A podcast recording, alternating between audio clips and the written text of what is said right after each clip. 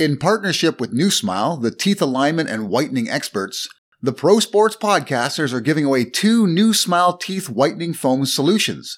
All you need to do to qualify for this fantastic giveaway is go to our website, www.prosportspodcasters.com and sign up for the free newsletter. The winners will be announced in the last newsletter of November, so sign up now. Brighten up your smile with New Smile. We are the Pro Sports Podcasters, where no sport is left behind. It's time for another episode of the Pro Sports Podcasters with your hosts, Nii Wallace Bruce, Corbert de Ronde, and Justen Williams. On this podcast, we have guests from all over the world covering every sport from artistic gymnastics to weightlifting. We have something for every sports fan on PSP. Whether your interests are the athletes playing the game, the coaches, or the media, we've got you covered. Fun and informative, honest and engaging. You won't want to miss a single episode. So let's kick this off. Welcome back to the Pro Sports Podcasters. We're 100 episodes in, and the three of us decided it would be a good time to talk a little bit about some of our favorite sports and what's going on right now. We're going to start with Justen and one of his favorite sports. Not me and I, but one of his. Hello, my friends. How are you doing? I hope everyone is doing well. Uh, as you know, I'm the CFL guy, so I'm obviously going to talk some CFL with you fine, friendly folks. As you guys know, the division semifinals have approached us. Oh, what a fun time this is. We have the Alouettes taking on the Tiger Cats, and then we have the Stampeders taking on the Rough Riders. So, let's start with the Alouettes and the Tiger Cats. The Alouettes and the Tiger Cats are basically the same team in terms of COVID protocols that have happened to them, in terms of offensive striking, in terms of defensive prowess. The Alouettes have an even 500 split with 7 and 7. The Tiger Cats are 8 and 6, and you can argue they've had luck on their side, especially when they face the Elks, which I will touch on them in a little bit too.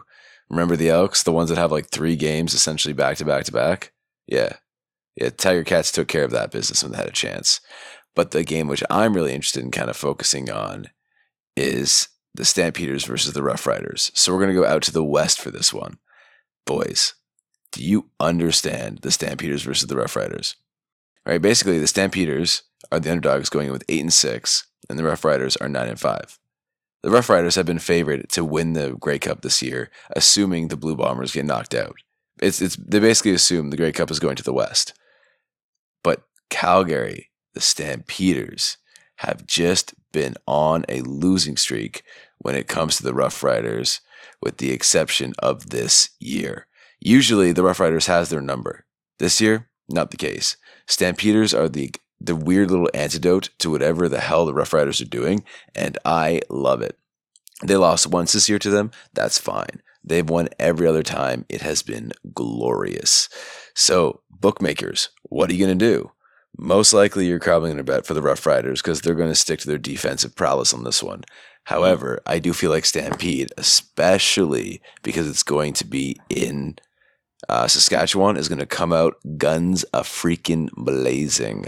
They're going to want to strike early and they're going to want to hold down the fort. It's going to be a low scoring game, but it's going to be a fun first quarter. And last but not least, I wanted to touch on the good old Elks. As you guys know, they had really bad COVID in the beginning, just protocol hitting them time and time and time and time to the point where they had to delay three games until they were like nine days apart from each other. Hmm. So the Edmonton Elks, this came out two days ago, have gotten rid of their head coach, have gotten rid of their secondary coaches, and have gotten rid of like four other personnel. They have essentially a skeleton crew. They they sacked the CEO too. Like it's just it's bad. The CEO, general manager, and vice president are all gone from that organization. Um, I don't think it's very fair considering the fact they're dealing with COVID, but Mm. it is what it is. So the Elks were in shambles this year, and they're going to be in shambles next year. Right. So, where is the Grey Cup being played this year, Justen? Uh, the Grey Cup is playing in Hamilton. Okay. And what's the date? Do you know off offhand? Uh, so because of COVID protocols, it's been. I don't want to say it's been changed. It's it's set for. Hold up, let me just double check. It's set for December twelfth, but it has a tentative December fifteenth date as well. Okay, fair enough. Oh wait, December fifteenth isn't that like midweek? Hang on, hang on. Yeah, yeah. It's weird because December. Yeah, so December sixth, sorry, December twelfth at six p.m. Mhm. is what it's scheduled for. Like, what you can buy tickets for as well. But because of COVID, obviously they don't want to. Uh, they don't want to lose this matchup. So then also don't want to delay it too long either, because just loses the hype. Because eventually it's going to compete with the NFL, right? So it's going to have to have sooner or later. So Right. Wednesday Wednesday Grey Cup. I, that's probably never happened in the hundred plus year history of the yeah, CFL. 108. No, thank you. Not that I'm aware of. Right. So, as the the Argos tragic that you are, what are the Argos' chances of winning the title? Well, considering that they won their division, they're already into the division finals. It's get a bye, right? Just like the Blue Bombers did. So whoever they face, uh, Alouettes or Tiger Cats, you know what? It, it really depends. If it's the Alouettes, I'm more comfortable because this year has been a slobber knocker with the Tiger Cats. Yes, the Argos have won more.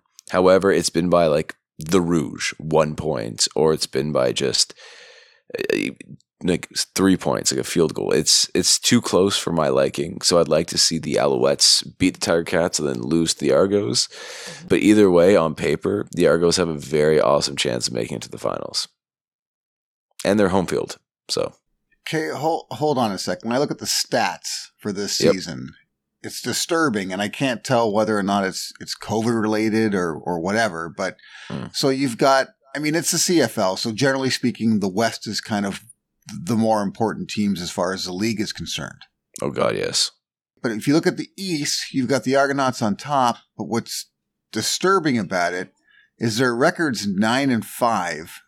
yep, They've got more points against them than points for. yep. and they're coming off a loss at the end of the season. Maybe that was an unimportant loss. Who knows?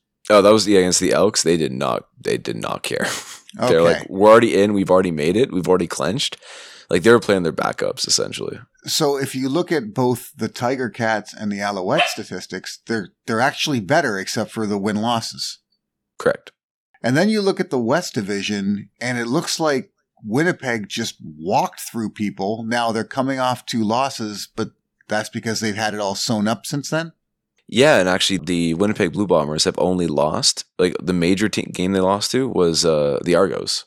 Yeah, and if you compare it, their points for is 361 against points against 188. Yeah, so Winnipeg is statistically the favorite to win it, but there again, when it comes to facing the Argos, it's like the Argos had the antidote. They did lose the first time, but then they managed to come back in the second. So it's a 50-50 split, and I think it'd be great to see. I think it would be great actually to see the Blue Bombers versus the Argos in the finals to kind of end that uh, that trilogy. Well, we're going to be at the Argos game. Oh yes, we will We're be. going to go live from there, everybody. Hell yeah, Nii will be hosting. And who's going to who's your pick to win the Grey Cup? Oh, right now it has to be it has to be Winnipeg.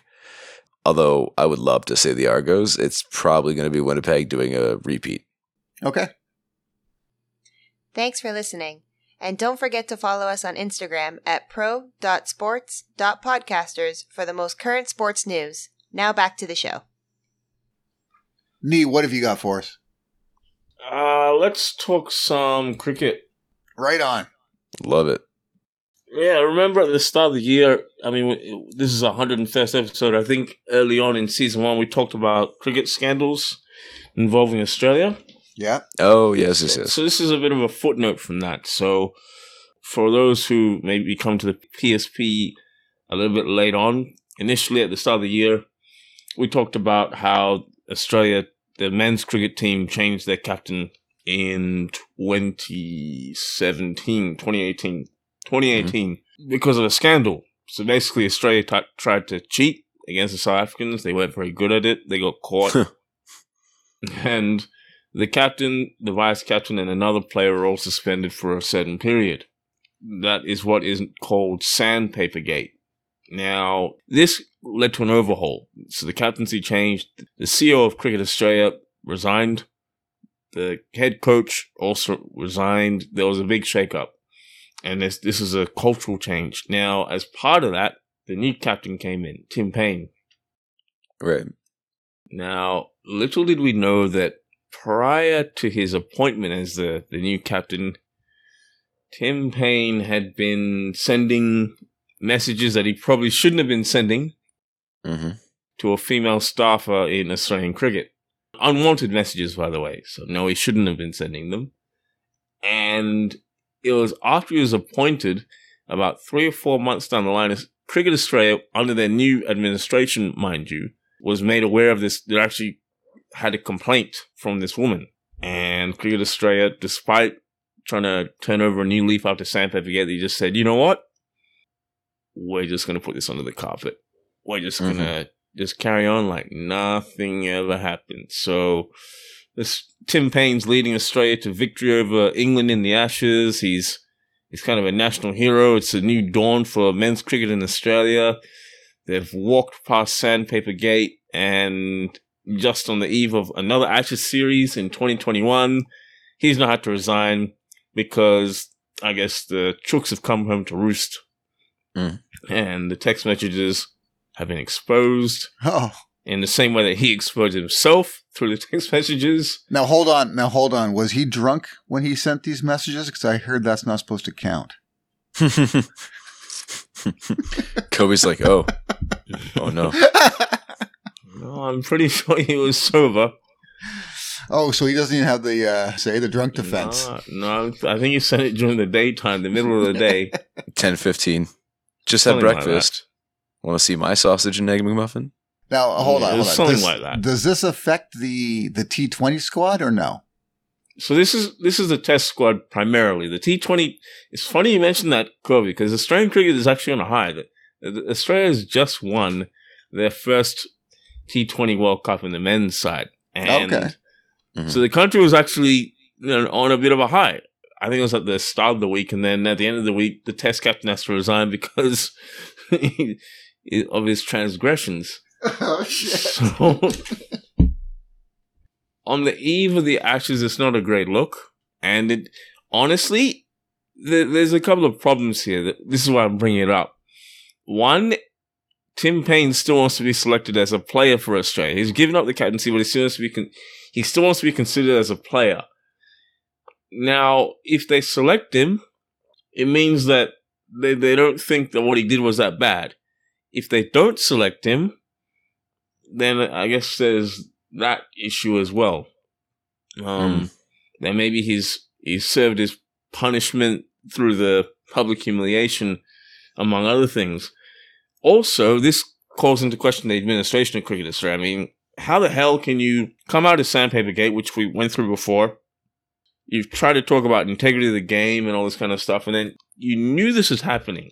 You knew that this this guy who's leading the country because the ca- captaining the Australian men's cricket team is like being the prime minister. You you are held in a very high esteem.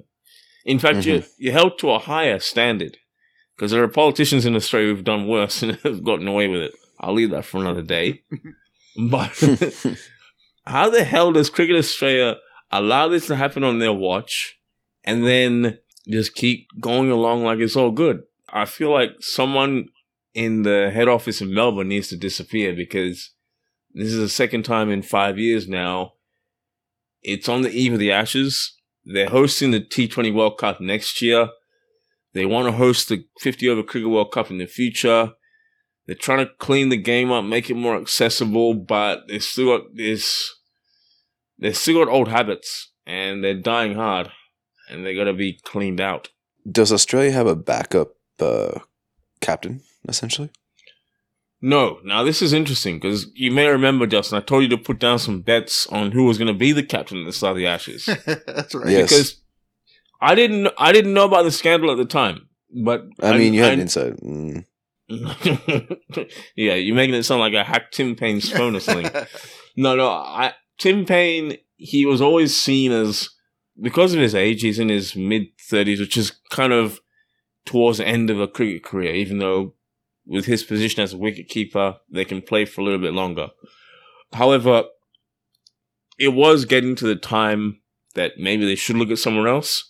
So the two names that have been thrown up are Steve Smith, the, the guy who was captain when Sandpaper Gate happened, or an, a fresh start with Pat Cummins. Pat Cummins is a young fast bowler from Western Australia. Well, he plays Western Australia. I think he's from New South Wales. Anyway, typically the captain is a batsman. I don't fully agree with that. I think captains are just as capable if they're bowlers as well. I think that's an archaic. It's it's some old school tradition that some people have held on to. I think that with the current climate in Australia, it you have to give the captaincy to someone new. You can't go back to Steve Smith. You can have him there as a mentor. He leads by example with the way he plays. But if you want to move forward, uh, you have to go with someone like Pat Cummins. Just moving away from cricket for a second, because I, want to talk about leadership. Hold, hold on, hold on, hold on one second. One question though before we go. Sure. How much does it hurt the team if they just cut the guy completely? in terms of production and performance on the scoreboard, not that much because Tim Paine's output as a wicketkeeper and as a batsman can be replaced. I think there's there's two or three guys who could probably take his spot and wouldn't matter in terms of the scorecard. There might be intangibles in terms of leadership, but Okay, so you're what you're saying is the team has his back. Ish. I mean, one of the players' wives has already come out and said that he shouldn't be selected, and ironically, it's David Warner, who was one of the three players suspended during Sandpaper Gate. okay. So, this is becoming a big deal in Australia, Cobe. This is like the equivalent of, of a Maple Leafs player, you know, putting his mm-hmm. junk on the phone to some someone and having to resign, and then the other players wanting him to get cut. If you It almost if you're new to happened. cricket. Okay. Yeah. Okay. And then you say you, you want you want to say a little piece about leadership? Yeah, so let's talk about Manchester United. So Manchester United, they replaced their manager uh, the week just gone. So Ole Gunnar Solskjaer's out, and Michael Carrick, the former player, and I think he's captain as well as now manager, and he's guided them to the next stage of the Champions League.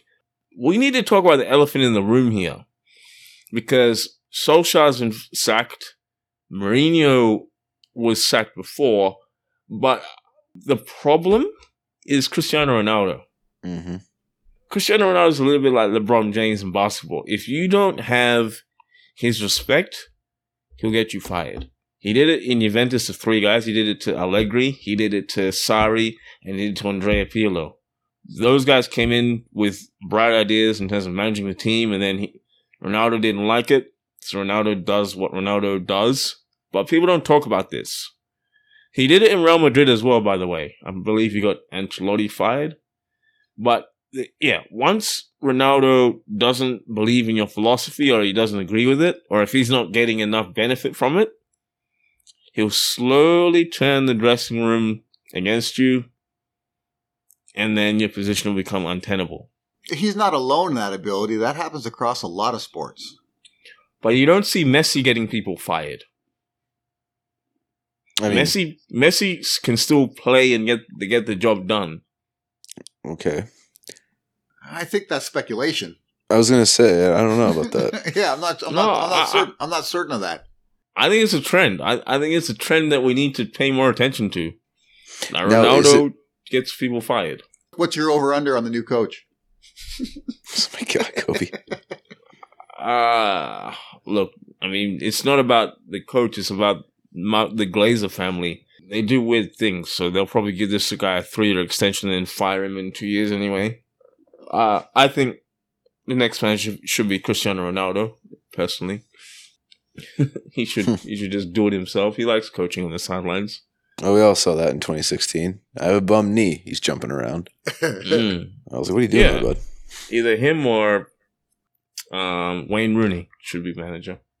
I mean, Wayne Rooney can't manage Derby County, so I don't think so. It's not his fault. I mean, the club's administration, they're going to get relegated anyway, so he might as well leave.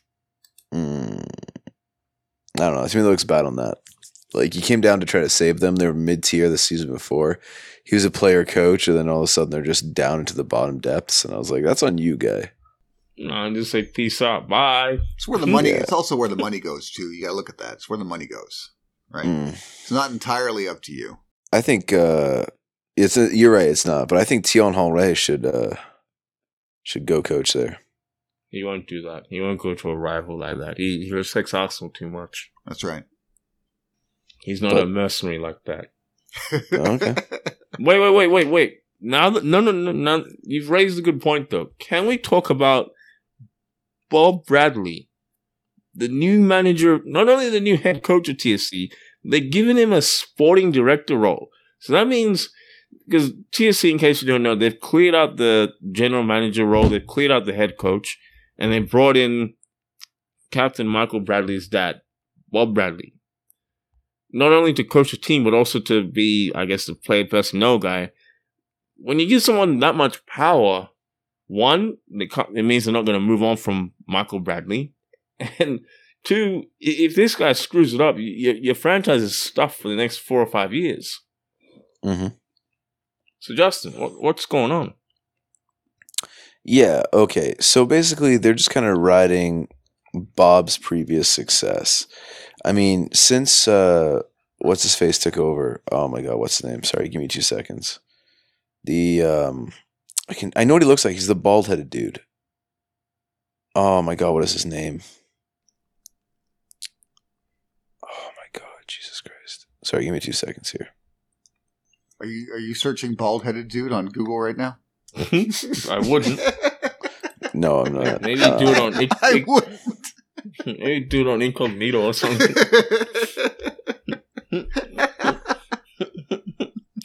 oh my god, sorry. Incognito. Yeah, yeah, just being like, oh, I'm sorry.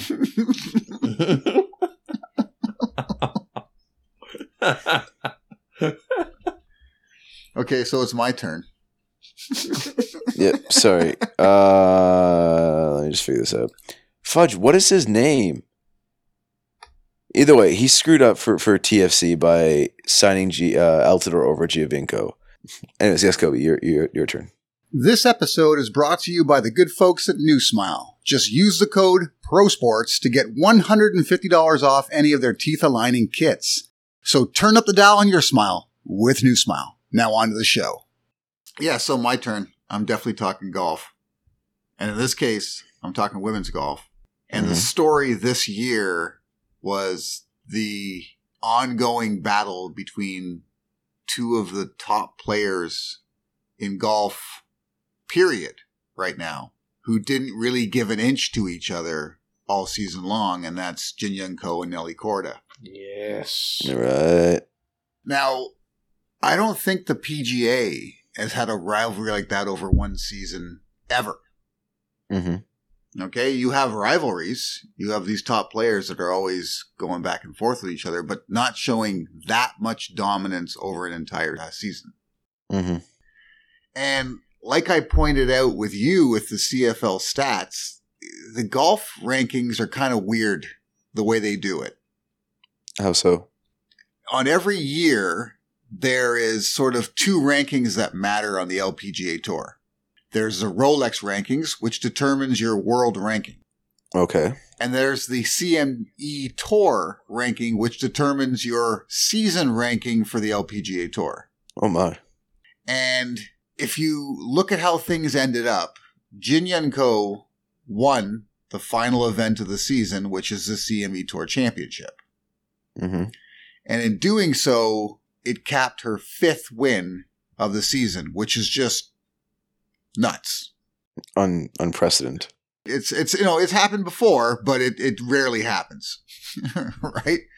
So because of that, she finishes the season with three thousand five hundred and twenty CME points. So that's how many points she earned for all of the events that she played in 2021 and for her position in each event. It's scalable depending on where you finish, right? Hmm. And then you got Nelly Korda, who finished with 3,420 Mm-hmm. CME points. So Okay. roughly 100 less. But Nelly Korda won four events this season, hmm Jin Young Ko five. Mm. Nelly Korda also won the Olympics in Tokyo, but that does not count toward the LPGA. Completely separate event. Ah, okay. So she, in effect, won five events as well. Now, the Olympics is a Very different event, very small field, not nearly as strong as an LPGA event. hmm But she won it. That means something.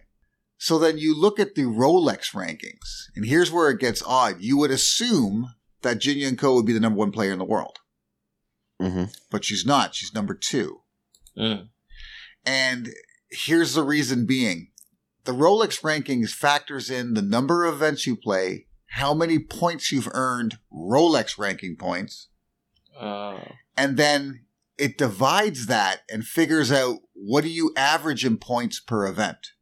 Oh, okay. It's that last number that matters in the Rolex rankings. So Jin Young Ko has played 52 events. mhm. hmm Nelly Korda has played 48 events. Okay. Jin Young Ko in those 52 events has earned 517 Rolex ranking points. Hmm.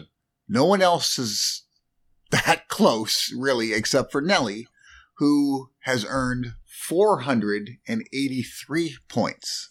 hmm When the division comes out, it's Nelly Korda has 10.07 points average per event, and Jin Ko has 9.94 Hmm. average per event. So she ends up in second place. Wow. So there's this big debate right now about who's really number one. hmm Because when you win the last event of the season on the LPGA Tour, it's the most important event of the season. Right. And along with winning that, you she won the. It's funny because it's actually called the Rolex Player of the Year because Mm. she has she has the most LPGA points, Okay. and she also won, I believe, the Money Championship for the most money earned this year for for play. The money championship. Eh? Yeah, that there's a trophy for that. Whoever wins the most money on the LPGA Tour wins the each year wins the Money Championship. hmm And gets more money. Well, no, it's just another trophy. Hardware. right? But it's it's important in golf in that on the LPGA tour, for each thing you win, you earn Hall of Fame points. Wow. The way the hell the Hall of Fame works on the LPGA tour is you don't just get elected in; you have to earn your way on. I actually like that. Yeah, so it's like you need something like twenty five Hall of Fame points or something like that. I can't remember exactly what the number is, but if you win a one of the you know different trophies at the end of the year, you get X number of Hall of Fame points. For each event you win, you get a Hall of Fame point. hmm Now, Cole, how does the Olympics factor into the Hall of Fame points nowadays? It doesn't. What? I do not believe the Olympics actually earns you any Hall of Fame points. I don't think it does. Wow. That seems. I don't rubbish. think they've. I'll check, but I don't think they've actually updated that yet. That it gives you points. That's, Let me- let me that's, check. That's problematic because you look at the number of basketballers who are in the Hall of Fame largely because of their Olympic exploits. Why do certain industries hate the Olympics? What What is this? What do you mean? Like, NHL hates the Olympics. Oh, that's Gary absolutely. Bettman. Yeah, we all know my stance on Gary Bettman. It pulls their players away from the what they want, right? So hold on, I'm looking at this. The LPGA's Hall of Fame is the toughest to get into of all sports. To date, there are 25 entrants. Players must amass 27 points and play 10 years to gain entry. Okay, so minimum twenty seven, minimum ten. Interesting. I, want, I just want to see what they say if you get any points for Olympics now. And it also probably would include stuff like Solheim Cup and all those international events, right? It's all about your, your individual exploits. Is that what this is about? I believe so. Yes. Wow. Interesting. Because this has been a big year for golf with the Olympics, and then I guess it was kind of a bit of a catch up because we lost so many events in 2020. So they're trying to get back to the way things were. What What are you seeing on the horizon for 2022, Cobe, in, in the golf world? 2022 is going to be a very good year. Very good year for golf. It's going to be a great year for the LPGA. hmm but there's also a few things happening on the PGA side of things that are kind of warming up to that too. It's, uh, I guess the biggest news is that Tiger is practicing again. I we saw go. that. Oh, his shots. Talk about breaking the internet oh my god, six point five million views. in like the first 10 minutes or something. Like absolutely. So like, next year will be huge. Next year will be huge for golf. Yo, Cobe, with Tiger uh, practicing again, what are his odds of finishing top 25 in the next tournament he plays? It'll be a while before he plays. I mean, I, I don't think he's that close to playing yet. I don't know if he'll play again, to be honest. I Oh. think he will, but uh, oh, will he play on what's what's his uh, championship one? The old people one? Oh, that's that's the Champions Tour. Yeah, yeah, yeah. He he'll play on that. Well, I think if he comes back, he'll he's coming back to play in majors. He's coming back to play the Masters again. Yeah, he's not. Yeah, he doesn't want to do like the regular weekly grind. No, he'll be able to come back to play just major events that he's you know lifetime qualified for. That's what it'll be for. It's just whether or not he thinks he can play at a competitive level. Because I don't think Tiger's the kind of guy that would play just to play. Hmm. Oh, that's unfortunate. Right. I mean, it's it's a grind. It is. You ask me to play 18 holes one day, I'd feel it. Then you want me to do it for three or four days? And need to answer your earlier question about whether or not the Olympics will give you any points. It says it here. So you must have accumulated 27 points awarded as follows one point for each LPGA official tournament win, two points for each LPGA major tournament win, and one point for each Vare trophy. That's the best stroke average for the year. Hmm. Or, or Rolex Player of the Year honor earned. So it doesn't mention the Olympics at all. wow. That's that's not even fair. No, it's not because I'm sure there are some golfers out there who are who are built for the international games like that, and they're gonna get denied because it sounds like it's geared towards what you do on on the tour. It's primarily designed to keep their stars playing as long as possible. Right. Right? Okay. Mm. Don't want them to shine anywhere else. Interesting. It's weird. So in the beginning, when they first came up with this system, it sort of made sense because it, it kept women in a game that a lot of them weren't making enough money to do it solely. Mm. Yeah, Right? But now that the purses are getting higher, the top players, someone like a like like the two players this year, like Nelly Korda and, and Jin Young Ko, hmm they're making millions each year now. good. But do they want to play for 10 years then? No, you know what I mean? Like if you're making millions every year, you may decide at some point, depending on what happens, like one injury could be enough for you to say, you know what, I'm done. yeah. But Yeah. if if you want to make it in the Hall of Fame, you got to put your 10 years in. So in theory, you could rack up like how quickly could somebody in theory rack up all twenty seven points? Pretty quick. I mean, so I believe uh I think Jin Young Ko is already at something like 15 points and she she turned pro in 2017 Mm. or 2018 is when that's actually her first official year. Okay, so turned pro. twenty eighteen, but minus one year for COVID. Yeah, like like last year, she only. Well, the thing is, even though it was COVID, she only played four events. But in those four events, she won the CME Tour Championship. She won the money award because she came second at the U.S. Open and won the CME Tour Championship. Wow. So even even in that year, she played like four events, and I think I think she still came away with like three points or something. oh, that's kind of my point. Like she could have done more had she Yeah, yeah, played more. Okay. right. But this year, this year she would have won. So it'd be five, six, seven. Yeah, I think this year she got seven points. Mm. Okay. Wow. Good on her. So even this year she's getting seven points. So by the end of her fourth year, in theory, or the end of someone's fourth year, they could have already qualified and had a bonus. Yeah, if you if you're having phenomenal seasons, then yeah, you could have easily qualified. And, well, you could have gotten the number of points you require, Right. but then you're looking at another six years. Well, that's what I'm saying. Yeah. yeah. So it's right. like, and if you're winning that much, you're winning a lot of money. hmm of course. So I think that's that's the trick. That's the the reason it's in place. hmm Right. Okay. And I, I noticed that Brooke Henderson was, I think, tenth on that list to finish the year. Yes, What are her prospects like for the year ahead? they're good. Uh, she she had a tough year as, as I mean, on, by Brooke standards, it was a tough year. hmm but she was improving as the year went on. And I think as the COVID situation settles down a little bit, a little bit more, it'll just, it'll be in Brooke's benefit. Mm. Unlike a lot of the South Koreans who basically just moved to the States, Mm. hmm right? They live in the U.S. now. So although they're South Koreans, they're practically playing at home in a way. For Brooke, she has no intention of moving to the States.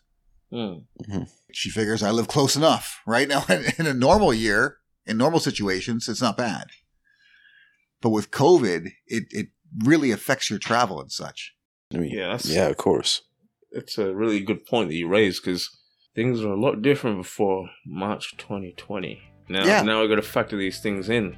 Yeah, I think if you know if she could travel freely like she could before, I think she would have had her typical season. Yeah. Mhm. I just think all of the extra pressures that the COVID situation puts on travel, especially, and you know just what you have to go through at each tournament, depending on where it's being held. I think that affects players, and if you're local to a tournament, it's a huge advantage. Mhm.